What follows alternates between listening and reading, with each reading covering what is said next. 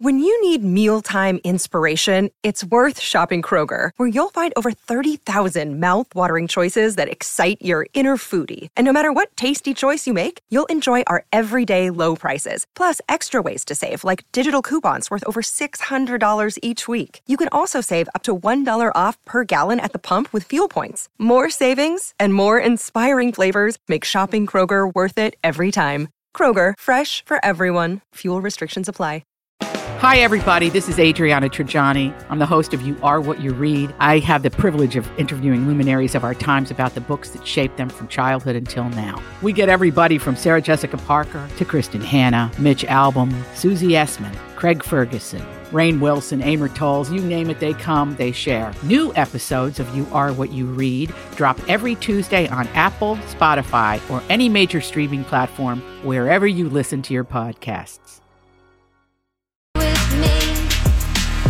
Well, you heard on My Talk 1071 about our efforts to say thank you to the wonderful healthcare workers who are at the front lines of this crisis that we're facing right now internationally. This is the Colleen and Bradley Show, My Talk 1071, streaming live at mytalk1071.com, everything entertainment.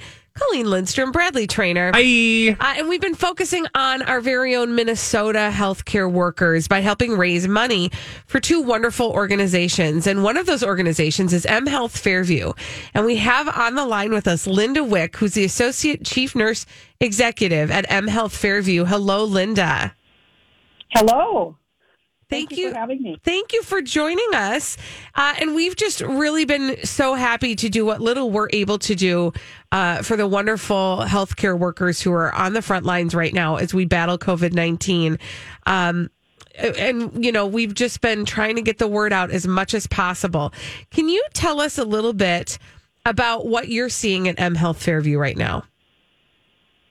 Yes, we are, as you're well aware, we opened a COVID-only hospital, turning Bethesda into a COVID-only hospital, and that hospital is almost full, and we're looking at opening up or turning one of our other sites into taking COVID patients so that we can follow the CDC guidelines and keep our patients cohorted as much as possible. That said, we have COVID-positive patients that come into all of our hospitals across the metro. So our numbers are increasing just as they are across the state. And in this moment, Linda, how are, when My Talkers make those contributions, how do those funds actually help support the caregivers, that are on the front lines in this moment? They go directly to our frontline caregivers. We purchase food for them when they're working. And so thank you so much for this generous work that you guys have done and for the people that are donating those dollars.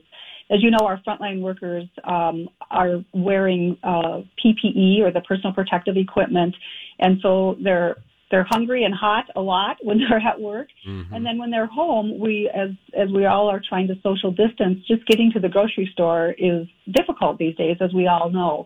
And so being able to provide food for those frontline workers while they're working at their shift and not having to worry about where to get food or packing a lunch or anything like that is a huge, relief. And they really appreciate it. They really appreciate the gratitude and the recognition that they're getting. Of course, as a nurse, I'm a little bit biased. I think that they do amazing work every day, but this pandemic has really highlighted it. And the gratitude and love from the community has been overwhelming. And so that food goes direct. Those dollars go directly to purchasing food, which also keeps our local restaurants engaged and employed and providing food to our frontline workers while they're working in the hospital. It's a lot. It's a lot to go around, right? But I want to kind of key in on one of the things you said, Linda, about how nurses are wonderful all the time. Nurses really deserve recognition for the great work that they do and their extreme knowledge all the time. However, right now, I think we all are able to assess our own lives, how much pressure this is and stress this puts on families, people with children, people trying to kind of secure their lives and pay attention to their loved ones who are in other places, we all have a way of sort of tapping into the stress of this moment. And then for the nurses at the front lines to add to that, to know that they are facing head on what this pandemic actually looks like.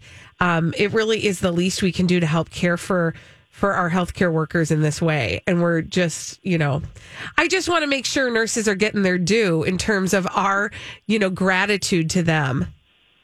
Well, it is really felt. Not only the food, but, you know, the public has been amazing. The signs that people have put outside the hospitals, the chalk art that has gone on the sidewalks, every little bit truly means the world to the nurses who are showing up to work and, as you said, you know, putting their own lives on the line to show up and take care of these patients. Yeah.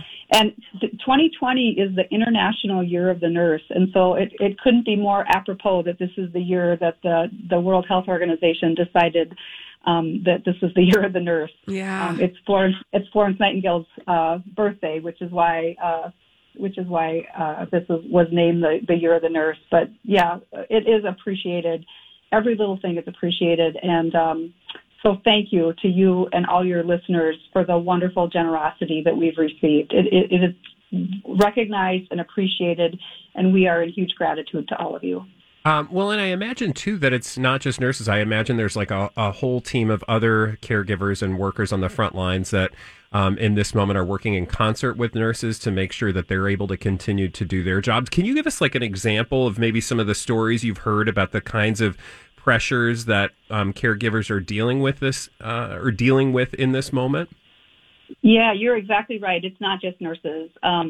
It takes a team. It takes a village, so to speak. So we have our physicians, of course, our respiratory therapists, our pharmacists, our social workers, our environmental services people that help keep our environment clean. And they're all critically important as we address this pandemic.